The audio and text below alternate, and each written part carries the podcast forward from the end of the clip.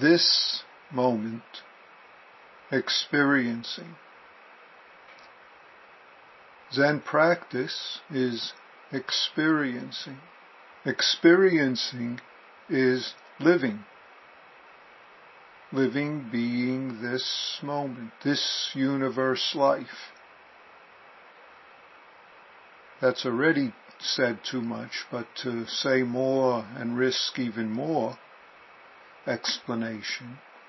Living this moment universal, this what we could say interdependence, rather than living the habits of self-centered attachments, rather than living and entangling in emotion, thought, and harmful reactions of this self-centeredness. So we can say it's living bravely. Bravely because it entails being ongoing changing, being impermanence, which at times to us is uncomfortable and even scary. Something we fear. So experiencing is living not knowing and not even holding on to this not knowing. Or we could say living not self, which is manifesting this self-experiencing moment, this responding, this stepping forth, this moment as is. Of course, all of these statements, any statements, can be too much, off, extra. It can be narrow and one-sided. So, still I have to speak, so this moment, we each are this present moment, nothing else. Past, present, future, those are three aspects of present moment. And yet, these are constructs that we can use and unfortunately they are constructs that can also be what we are used by, our life is used by. This is most important. Do we use this moment, this 24 hours life day moment? Or are we used by this moment, used by the 24 hours of the day, this time now, which can be called past, present, or future? It's all encompassing and yet it's just right here. As all of us know very well, changing conditions, changing circumstances, these may elicit and result in reactive habits, attachments, entanglings of our life. And these are our practice life, this realm of opportunity and effort, especially if and when we are blinded by them and caught up in self-centered story reactions, stories about should, shouldn't. See, that's the noticing, experiencing practice effort, opportunity. And some of us, in the process of this noticing, in the maturing noticing of practice effort, we discover our own particular reactive habit patterns, which is what Joko calls core beliefs. There are no core beliefs anywhere except what arises this moment in the midst of ongoing changing, in the midst of cause and effect, and what arises for each of us may reflect core belief patterns. Because there are no core belief, core belief patterns arise as cause and effect. Our particular core belief entanglement attachments, as is now,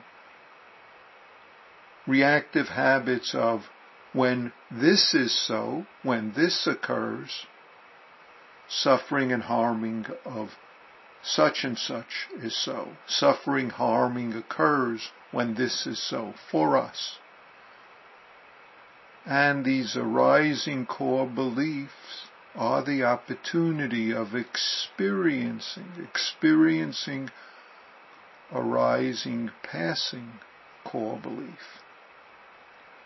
If I use an analogy, core belief reactive habits are like water that flows into a riverbed. There's no problem with the water.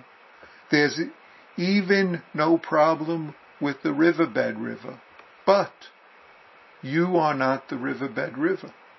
Even as the water's flowing in the riverbed, you are the ocean in all directions. So you can flow into the riverbed and you can flow out of the riverbed, not being limited by the riverbed. That's experiencing. You, I, we need not follow or be trapped by the riverbeds of core beliefs or of core belief habits that arise. A single drop of water this moment, if I say it that way, is the whole ocean being this drop of water, the whole moon is right here in this drop, manifesting this drop water as is, the whole ocean, the whole moon. See? That's why being this moment is our opportunity of manifesting this moment we are, manifesting this moment we are not. However, if we feed and nurture core belief reactions, fertilize the entangling emotion thought, then it is not surprising that they arise, and it's not surprising that in holding on to them, consequences of suffering and harming occur as this ongoing changing life we are suffering and harming occur, arise. As we practice, we develop a capacity, an ability to notice more effectively what is arising, what particularly is arising for us this moment, this particular seeming core belief that we are clinging to, believing or reacting to, and it is this noticing, this noticed attachment moment that we are able to be the experiencing, to release, so to speak, this clinging in noticing so that we are this moment being that we are. This noticed ocean that we are. This noticed holding off is the opportunity of open experiencing. See? This experiencing is being, if I say it, the emptiness of even these holding reactions. This is our ongoing practice of the awakened life, always our life is the awakened life ongoing practice. This is the not two of arising passing that is our life. It is experiencing which reveals this not knowing perfection that we are, that you are, that everyone you encounter is.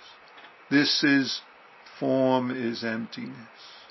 This is form is form. This is beginner's mind manifesting this life.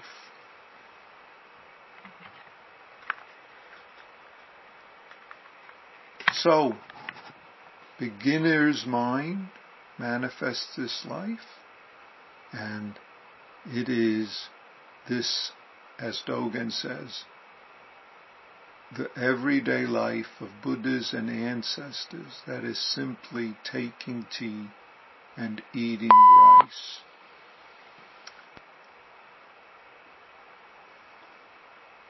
Thank you.